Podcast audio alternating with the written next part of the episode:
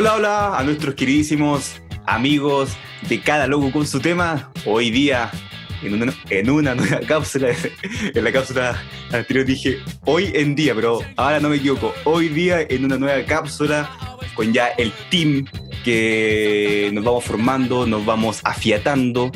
Eh, voy a presentar primero al que es, eh, bueno, oriundo de la ciudad de, ya de Argentina, de la ciudad de Argentina, ojo ahí, de la ciudad de Buenos Aires, Juan Espejo. ¿Cómo está, querido Juan?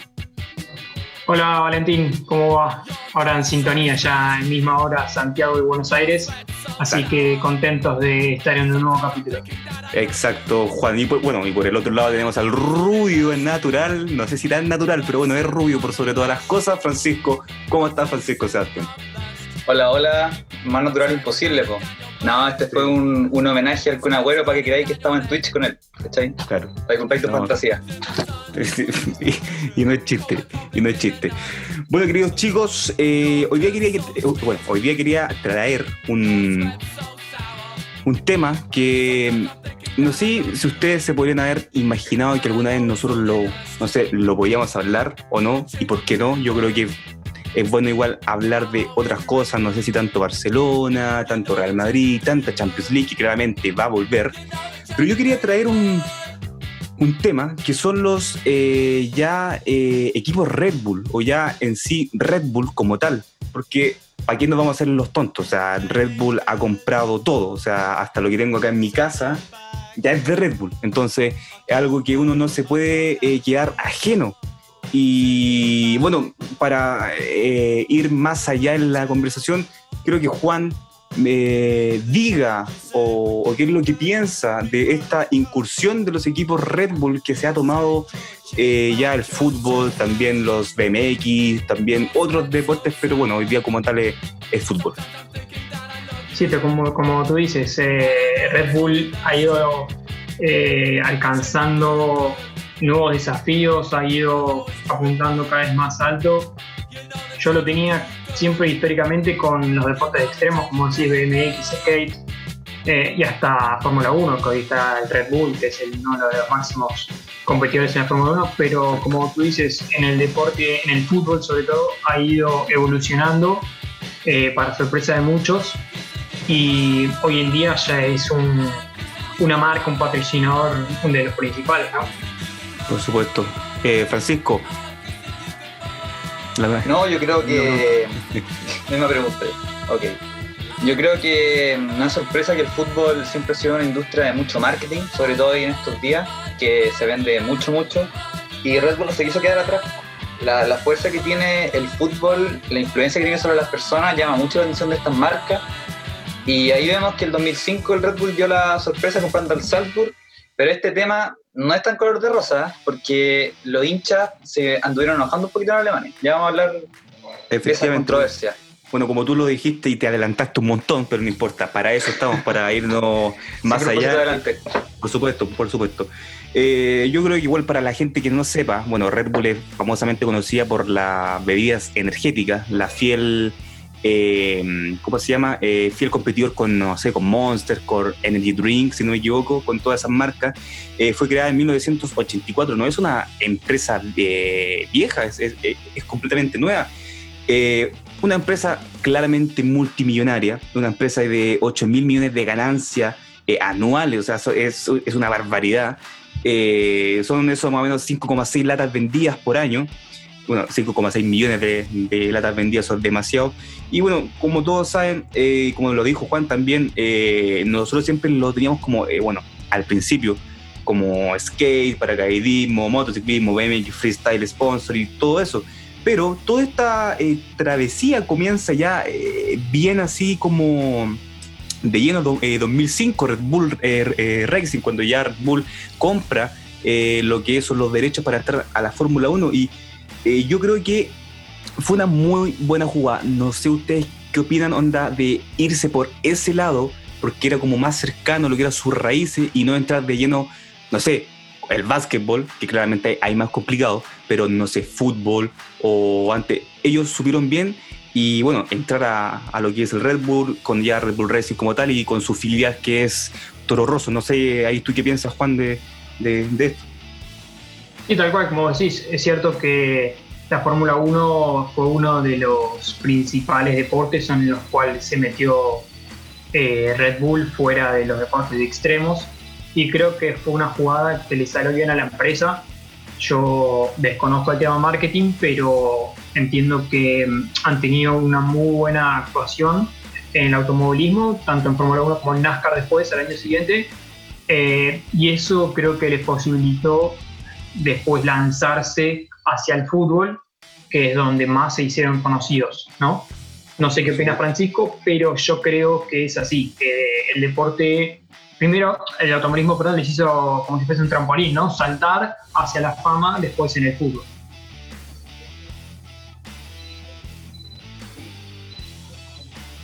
Eh, no, claro.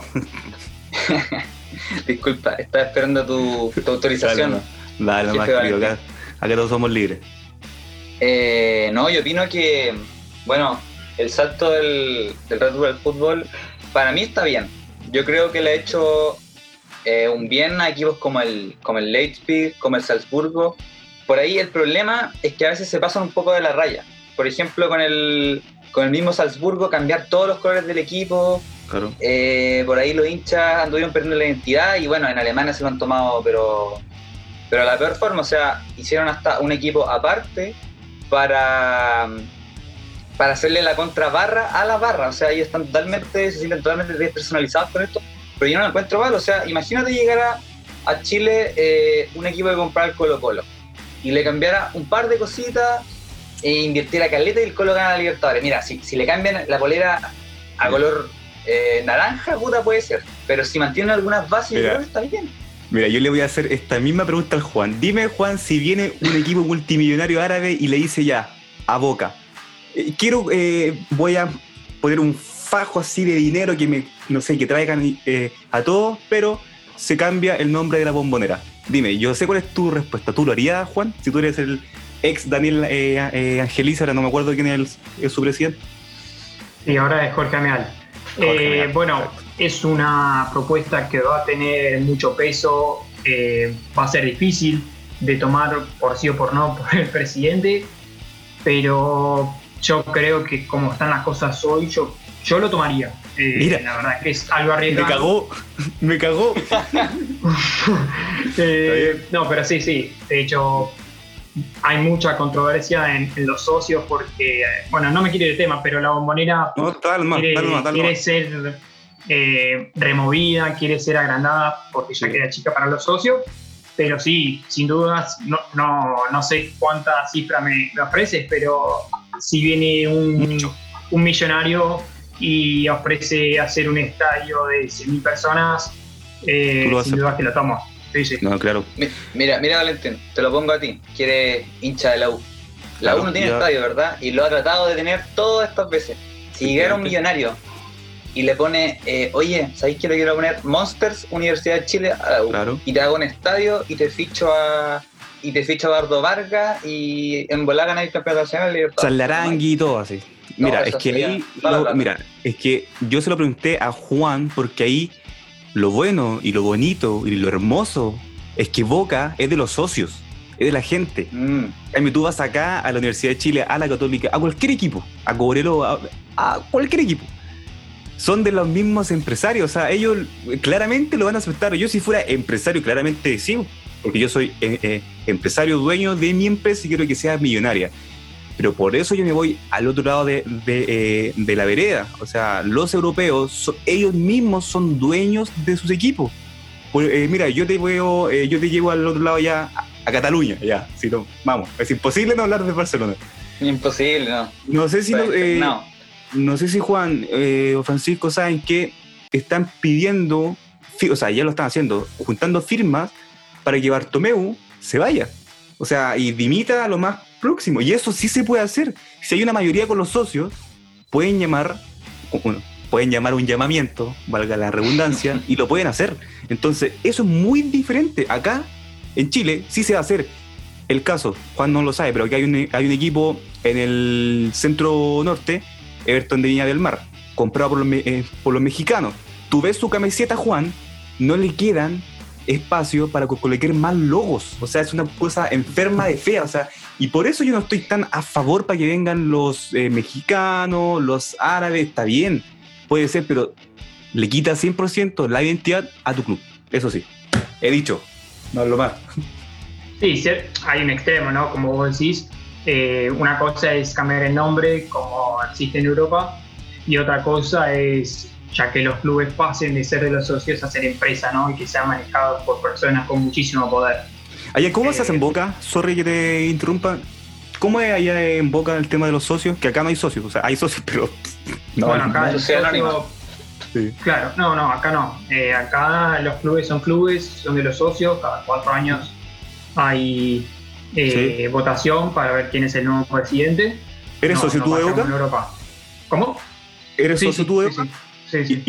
¿Y, cómo funciona eso, eh, por ejemplo, cuando hay eh, elecciones? ¿Cómo se vota? No sé si te ha tocado. ¿cómo Cada cuatro años eh, se, vota y el socio el día de la elección va al estadio, como cualquier equipo de Argentina, y tiene la posibilidad de votar como vota un presidente, el presidente de Argentina vota al presidente de su equipo, de su club.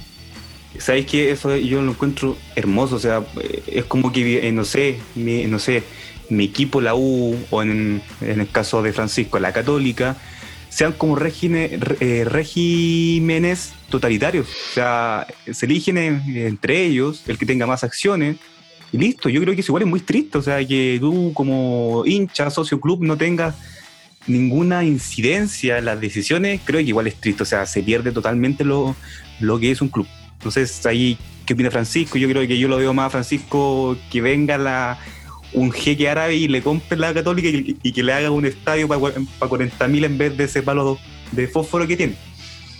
No, claro, es que la plata igual mueve el mundo y hay cosas bonitas que compra, pero, pero también no lo es todo, no es la felicidad. Yo creo que, que la cultura futbolística de Chile es harto más pobre que la Argentina los argentinos yo tengo entendido que respiran fútbol, por lo tanto este tema lo tuvieron que haber visto hace, yo no sé desde cuándo estoy hacia allá, pero tuvo que haber sido un tema y hicieron las cosas bien. Yo creo que podríamos ir para allá, pero pero faltan muchas cosas por resolver. No, eh, acá ya no, acá ya no se pudo hacer eso, Francisco. Creo yo que ya las empresas y, Imagínate, mira, yo no sé allá igual cómo es el tema, Juan, pero allá ahí metió mucho lo que son los representantes que llegan a los a los clubes y se compran a todos los niños y se los llevan a toda Europa. Bueno, acá sucede eso.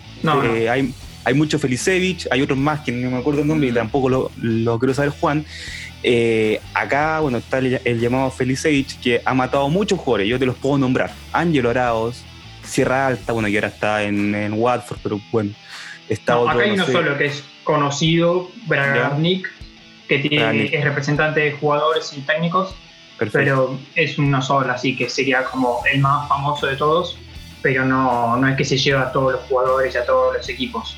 No, acá a eh, todos, acá a todos, en serio, a, todos. El último de la U, Luis Rojas, lo vendieron por 3 millones y algo al Catania. No ha jugado nunca en la U, jugó un par de partidos, o sea, no es, nunca jugó como, como profesional una temporada. Entonces, eso igual yo lo adhiero a, a lo que es la compra misma de los equipos, o sea, es toma y deja, es toma y dejo, bueno, igual para que no, para que no nos vayamos tanto del tema, aunque lo, bueno, los estamos hablando, y me adhiero igual a, lo que dice Francisco, el Salzburg, no, perdón, el Leipzig cuando llegó, ¿a qué año, eh, ¿qué año llegó? Hace muy poco. El 2016-2017 llegó a la primera edición de Alemania. pero, el, el 2009. Sí. sí, 2009. Sí, mira, imagínate, llegaron en el 2009, han pasado 11 años. 11 años como tú dices Francisco, igual Juan, no, no sé si lo dijo, han tenido muchos problemas, eh, han habido hasta el día de hoy, es el equipo anti-alemán, es el equipo anti. Pero a lo que voy yo, y yo le hago esta misma pregunta a ustedes a ver si me la pueden solucionar. ¿Por qué cuando llegó antes que todo, antes que todos, al Red, al Red Bull New York, el 2006, no se hizo ese revuelo es porque quizás, bueno, como sabemos, Estados Unidos es un equipo capitalista, eh, eh, muy emergente. ¿Y por qué en Alemania sí? Eh, no sé, Francisco, empieza, que lo tanto yo creo que la, la, respuesta va por la cultura. O sea, los alemanes deben tener, así como los argentinos, muy arraigados eso del 50 más 1, que es de la gente.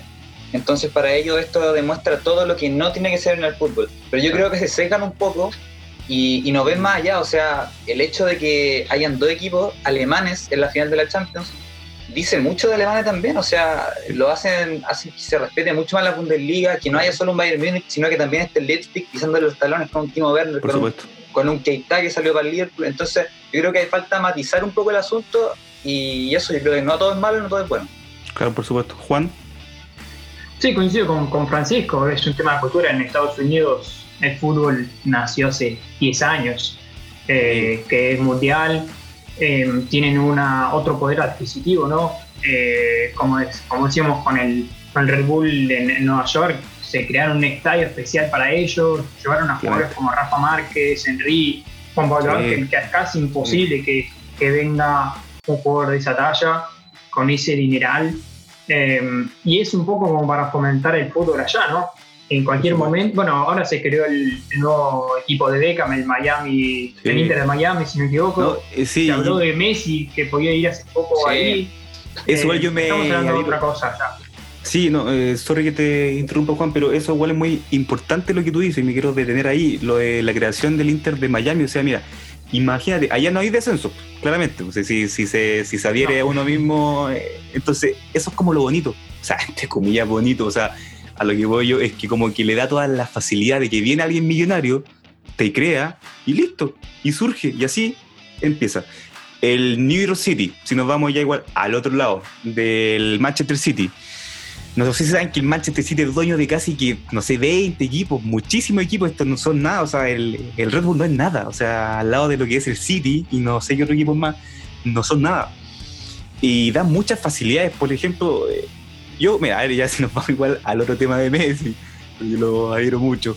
Por, eh, por ejemplo, si se hubiese ido eh, Messi al City, se hubiese ido al City porque le hubiesen asegurado que en los últimos años él tenía la posibilidad de ir al equipo eh, de New York. Entonces eso te da un plus, te da expandirte muchísimo más. Y yo me también, yo me uno a lo que dice Francisco. Esto no es tan malo como se ve, pero en países que estén preparados para eso. Creo que eso es lo fundamental. Acá en Sudamérica, lo siento, pero no se puede hacer y ojalá que no lo hagan, pero yo creo que para allá vamos. No sé si alguien me quiere complementar. Eh, Juan. Sí, sí, ojalá que no. Y como vos decís, son países más preparados, eh, tanto como sociedad como, como culturas, ¿no? En tema de, de empresarios. Eh, hablábamos lo de Messi, pero hay muchísimos casos eh, del Manchester City que tienen otros equipos en Melbourne. En Australia también tienen Melbourne City. Sí. Eh, no sé, acá lo veo muy poco factible en Sudamérica, sobre todo. Mm. Y, y más en Argentina, que bueno, con, con la sociedad como está, con, con el tema político, no, no lo veo factible Claro. para nada. Pero igual yo lo veo muy, eh, antes eh, Francisco, eh, yo lo veo como muy viable y un muy buen negocio. Por ejemplo, si alguien quiere un millonario, un jeque que viene a comprar a Boca, imagínate, o sea, eso es un negocio multimillonario, o sea, para el que quiera hacer eso, se va a hacer rico igual, pero claramente hay muchos intereses de por medio que no, que no se hace. Y últimamente se han ido muchísimos jugadores argentinos a lo que es eh, la MLS, acá en Chile igual, pero que he escuchado hay muchísimo más allá en, en Argentina, Francisco. No, yo complementando el tema, eh, me gustaría dar como una solución a estos millonarios, a estos potentes, por si me escuchan, por si me están Por escuchando. supuesto, sí. Eh, yo creo que ellos deberían visualizar un poquito en qué cultura pueden entrar.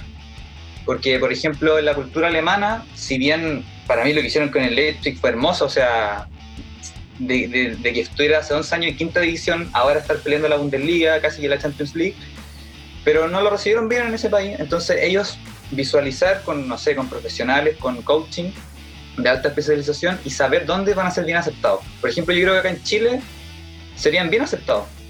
Yo pienso, yo pienso, a ti no te gusta, pero yo pienso que, que podrían hacer crecer nuestra liga. No, y ahora sí, mismo en Brasil hay un, hay un equipo Red Bull en Brasil. Vamos a ver cómo le va el 2020. Efectivamente, no. Y antes de meternos a ese tema, y bueno, parece que Francisco es, es pro con los equipos multimillonarios, o sea, no, perdón, con, lo- con la gente millonaria que quiera in- invertir acá. Es que, mira, yo no sé, es que, mira, yo Sí, yo me adhiero a lo que tú dices porque, como dije antes, cada vez somos menos eh, dueños de los equipos. O sea, creo que si viene un equipo, no sé, o sea, perdón, un, multimillonario y ofrece lo que tenga que eh, ofrecer, como hincha, como socio, eh, no influir. No sé si me entiende a lo que quiero llegar. En cambio, es muy diferente si se va a Argentina, como hemos estado hablando. Ahí para que entren ahí. No sé si hay algún equipo que ha sido comprado, Juan. No sé si me puedes ayudar. Nada. No, no, acá no, no son empresas los clubes. Ya. Eh, ah, hay que empezar. Y además no, serían bien vistos. Creo que sería casi catastrófico que venga un, una persona con mucho poder adquisitivo y quiera comprar un club. No, no se lo van a permitir de ninguna manera, ni los socios ni los actuales presidentes. No, no va a tener éxito en Argentina. En todo caso, yo lo digo, por, eh, ejemplo, igual como que estamos dejando muy de lado, porque igual hay gente y los mismos empresarios son dueños de los mismos equipos, o sea, es como que solamente que no le inyectan tanto dinero, pero sí lo inyectan de forma de sponsor, por, eh, ejemplo, DirecTV, Claro, los típicos, eh, no sé, rostros publicitarios que van ahí y de alguna u otra forma los equipos ya están comprados, o sea, no, no sé si se me entiende eh, a, lo que quiero llegar. Y creo yo que eso igual acá en Chile se tiene que regular, tiene que haber algo, eh, es como, no sé, como yo siempre lo que he dicho, por ejemplo, no sé si ustedes están eh, muy de acuerdo conmigo que, por ejemplo, para solucionar el tema de los fichajes estratosféricos, por ejemplo, ahora no hay nadie bueno que te valga menos de 50 millones, ¿por cierto? No lo hay no lo hay. Entonces, yo siempre dije, el tope 100 millones. Eh, cualquier equipo te puede ofrecer 100 millones y ahí el jugador, creo yo, que tiene la potestad de elegir a dónde ir. Porque, bueno, por ejemplo, si en el City y te ofrece 220, claramente tú te vas a ir al donde te ofrecen 220 y también regular el tema de los sueldos. Creo que es mucho, es mucho. No, no sé si lo comparten igual Juan. Sí, es lo, que está pasando hoy en día en el fútbol europeo, ¿no? Con ese tema y también con los contratos extensos. Por ahí, no sé, en España lo que llaman las vacas sagradas no se las pueden dejar de lado porque tienen un contrato millonario de, no sé, 4 o 5 años muy extenso, que el Barcelona hoy por hoy por ahí no lo puede pagar, pero lo sigue que tener, lo, tiene igual, lo tiene más ratado porque ya tiene un contrato y no, no se lo puede sacar de encima porque va a tener que pagar la rescisión. ¿El sueldo de Messi cuánto es? 6 es muchísimo. ¿Cómo, perdón? 40, ¿El, sueldo de, ¿El sueldo de Messi? 40. No, tengo la cifra exacta, pero debe ser arriba de los, sí, arriba de los 100 millones anuales. Mira, mira no si Pero sí, como vos decís, para encontrarle alguna solución no, no estaría mal a lo que estarías planteando. No sé si el tema de 100 millones como tope para una venta puede ser muy factible, pero sí el tema de la duración de contratos y el máximo que tenga un equipo disponible para adquirir jugadores en una temporada. Recordemos que hay muchísimos equipos que siempre están involucrados con el tema del fair financiero. Eh, el City estuvo muy cerca de quedar afuera de la Champions en las próximas por, por sanción. Así que es un tema que seguramente en Europa eh, están muy al tanto o van a tener que cambiar algo al respecto, ¿no? A mí, ¿sabéis qué es lo que me da como más, más pena, más lata, como decimos acá? Que, por ejemplo, ya yo vi el, el super clásico el domingo pasado, que empató el U con el Colo-Colo, y fue un partido tan asquerosamente malo, o sea, muy malo, y no sé, y después yo veo un partido de la Premier, ¿cómo cambia? O sea, ¿en serio estamos tan lejos? O sea, ¿en serio estamos tan lejos? No, y bueno, y yo lo digo, a ver, y veo un partido de, de la Liga Argentina es lo mismo, o sea, es lo mismo, o sea, estamos muy lejos, estamos, Chile estamos muy lejos, o sea, yo, yo lo siento, pero yo, yo te envidio, Juan, o sea, de, quizá, bueno, tengan eh, eh, algunos baches, que la, no sé, que la economía y bla, bla, bla, bueno, ese es otro tema, pero si lo hablamos de fútbol, de temas deportivos en general, eh, lamentablemente están pero a mil escalones más arriba y me da pena y lata saber eso. Yo creo que Francisco siente lo mismo que yo, ¿o no, Francisco?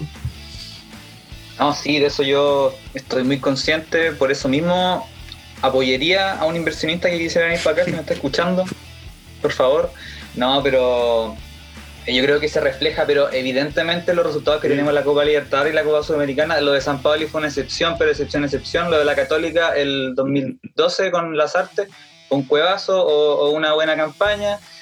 El único equipo que ha eh, salido eh, a Sudamérica en los últimos tiempos, sorry que te lo digo así, bien, bien, bien, ha sido la U, o sea, como el, el que tú dices el 2012 y el último, el 2010 y después ni una más.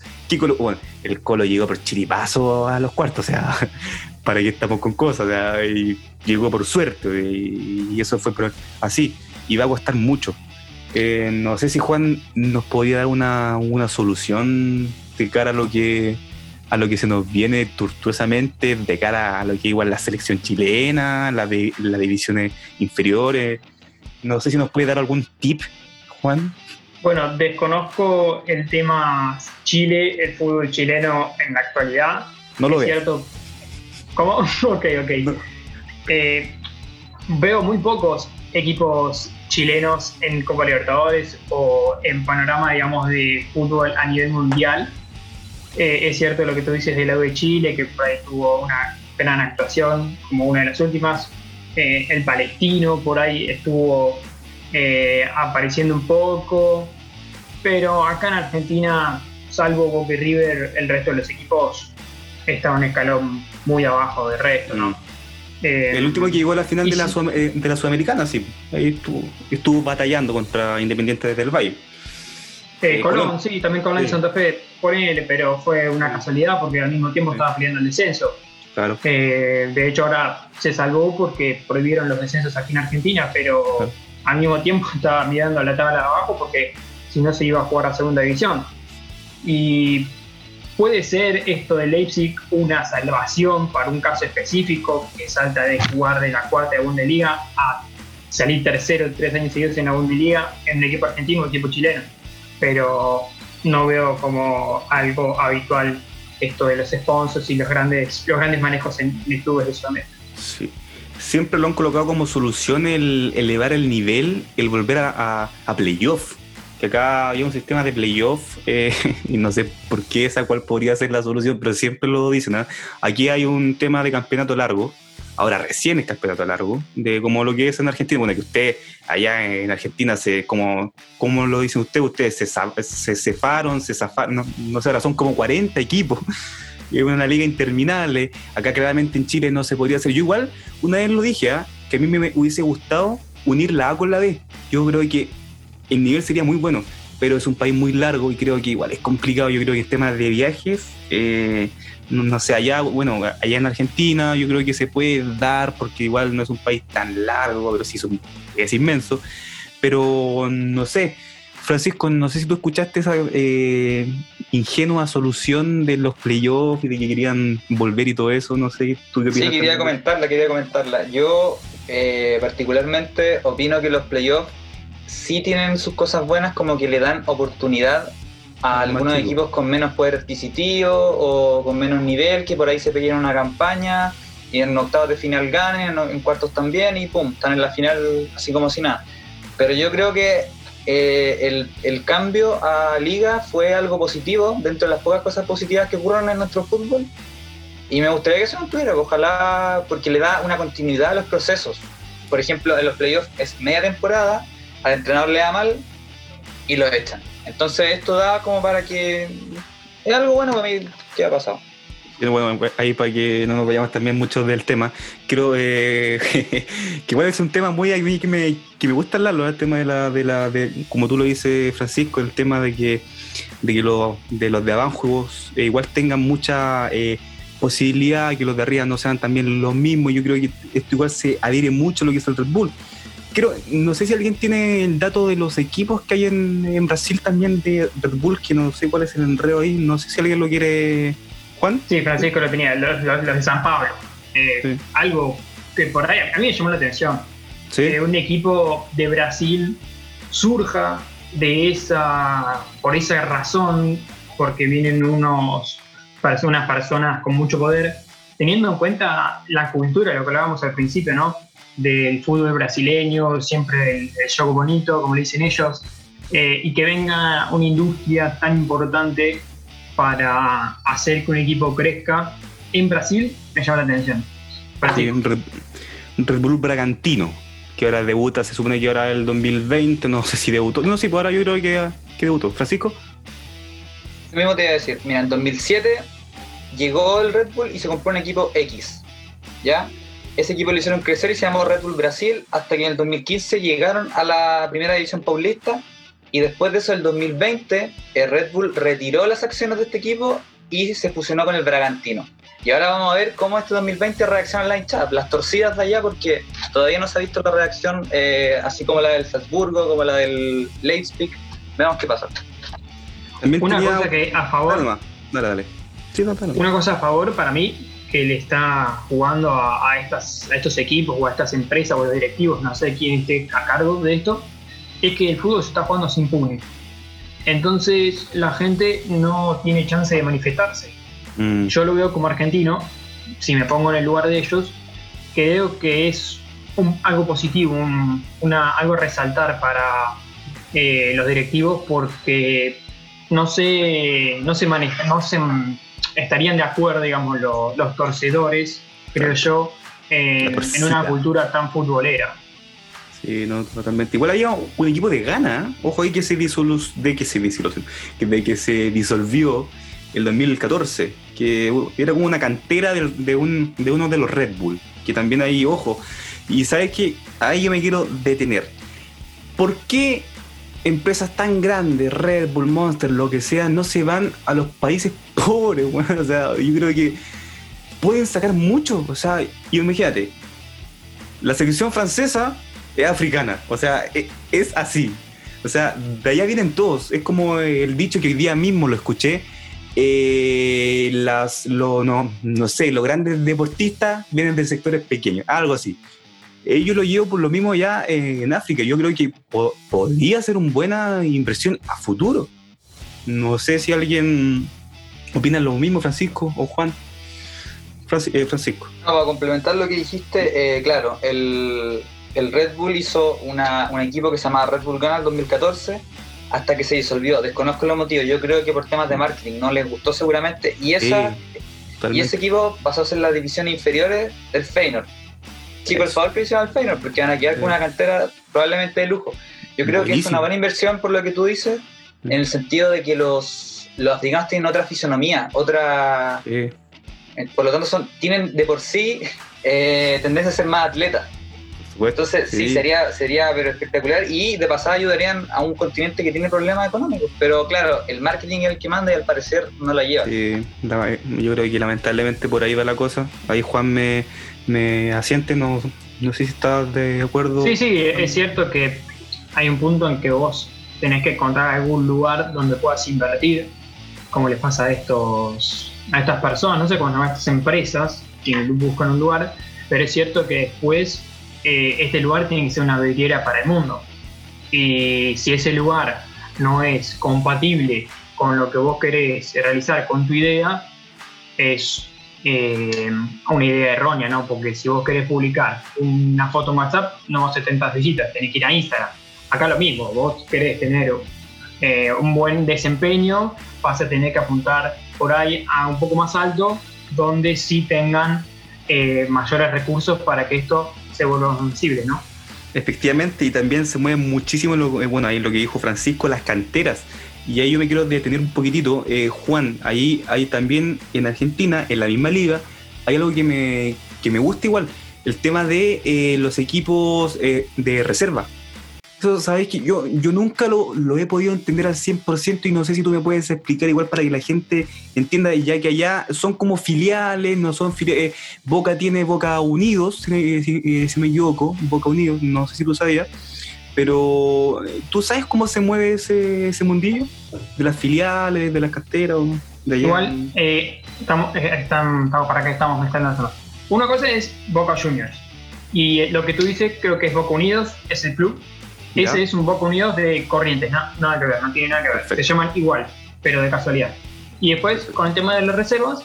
¿De dónde está? Puede ser, es, un Boca Unidos, capaz que, te confundió el nombre, pero no, tiene nada que ver. Em, con el tema de las reservas y las divisiones inferiores, sí. Eh, Boca, bueno, todos los clubes de primera realidad tienen inferiores lo que serían las filiales, por ahí si, querés, si lo, conocen así. Y después está la reserva, que sería el último escalón antes de, la primera. Perfecto. Se entrenan todos en el mismo predio, eh, todos pertenecen al mismo club. Obvio que un jugador de quinta, sexta no, no gana lo mismo que el de primera. Se dividen desde, desde novena hasta octava, séptima, sexta, van escalando, se vienen edades. Y hasta que llega el día de primera ya debutan con el primer equipo. No, eh, no sé, pero a mí me gusta muchísimo ese sistema que lo hacen porque acá no, acá no hay filiales, acá están los, lo, bueno, como tú dices, la, eh, los cadetes, la quinta, la cuarta, la sexta, que al final nunca pueden debutar en, en, primera. Pero bueno, em, lo que igual quería agregar un poquito también es como lo, la UEFA igual estuvo muy en, eh, en contra con este tema. O sea, no sé si tan en contra, ellos para ellos si hay un buen negocio lo hacen, pero ellos eh, hubo como un problemilla con el Salzburg y con el Leipzig, que ellos no, eh, no permiten, bueno, gracias a ellos, acá lo tengo anotado, la multipropiedad en equipos participantes de una misma competición. Entonces, ahí uno puede decir, ah, pero entonces el Leipzig no es lo mismo con el, con el Salzburg. No, no es así, solamente que el nombre lo tienen que cambiar, simplemente es así. Y muy fácil se lo hicieron.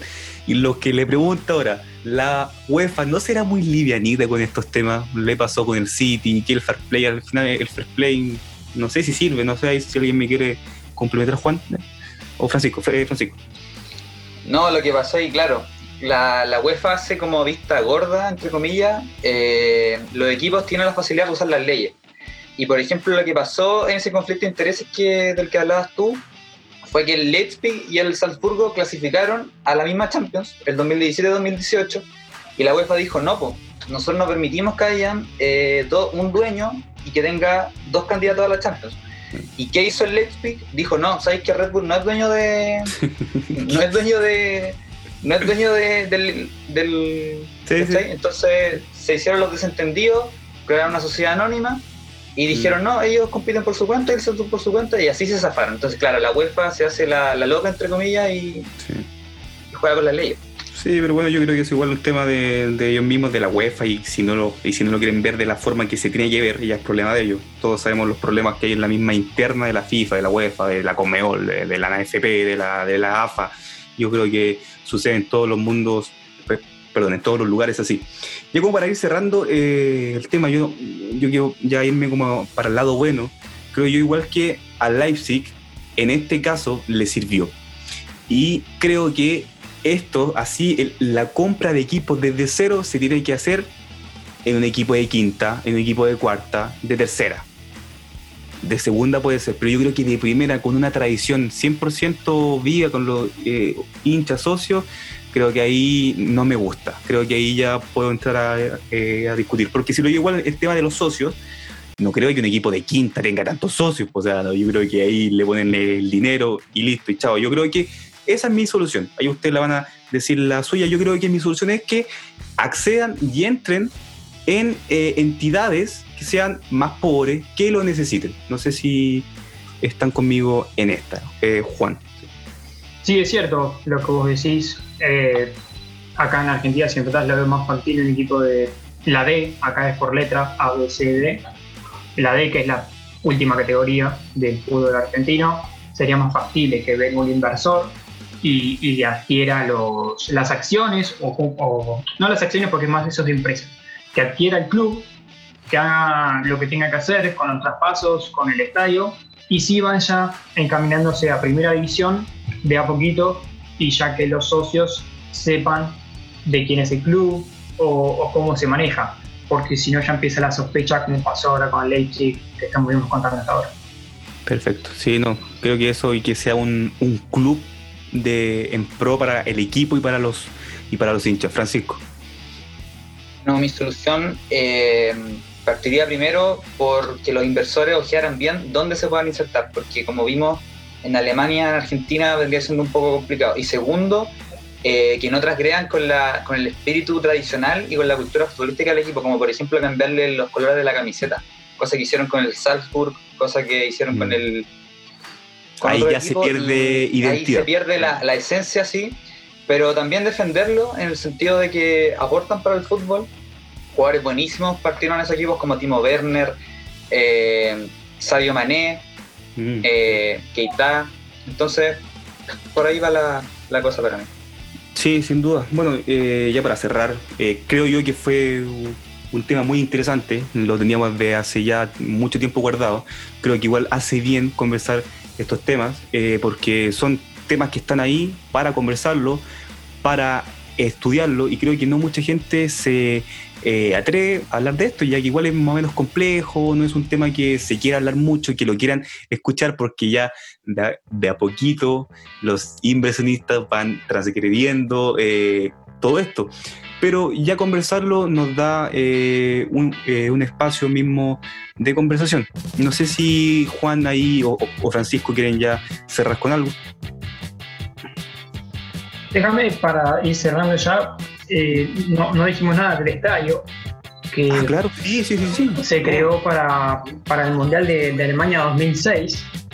al principio, si bien se, se fundó el estadio de, de, Leipzig en 1956, fue, fue remodelándose año tras año hasta el Mundial de 2006 de Alemania y, y costó es una cifra que la verdad la, la, tuve que leer tres veces para que me quedara.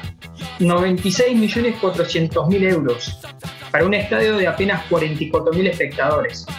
Para que se den una idea, la bombonera, el estadio Boca Juniors, tiene eh, capacidad para 50.000 y no está ni cerca de ese valor. Entonces, eso me llama la atención. El valor de un estadio eh, para un estadio chico eh, normal.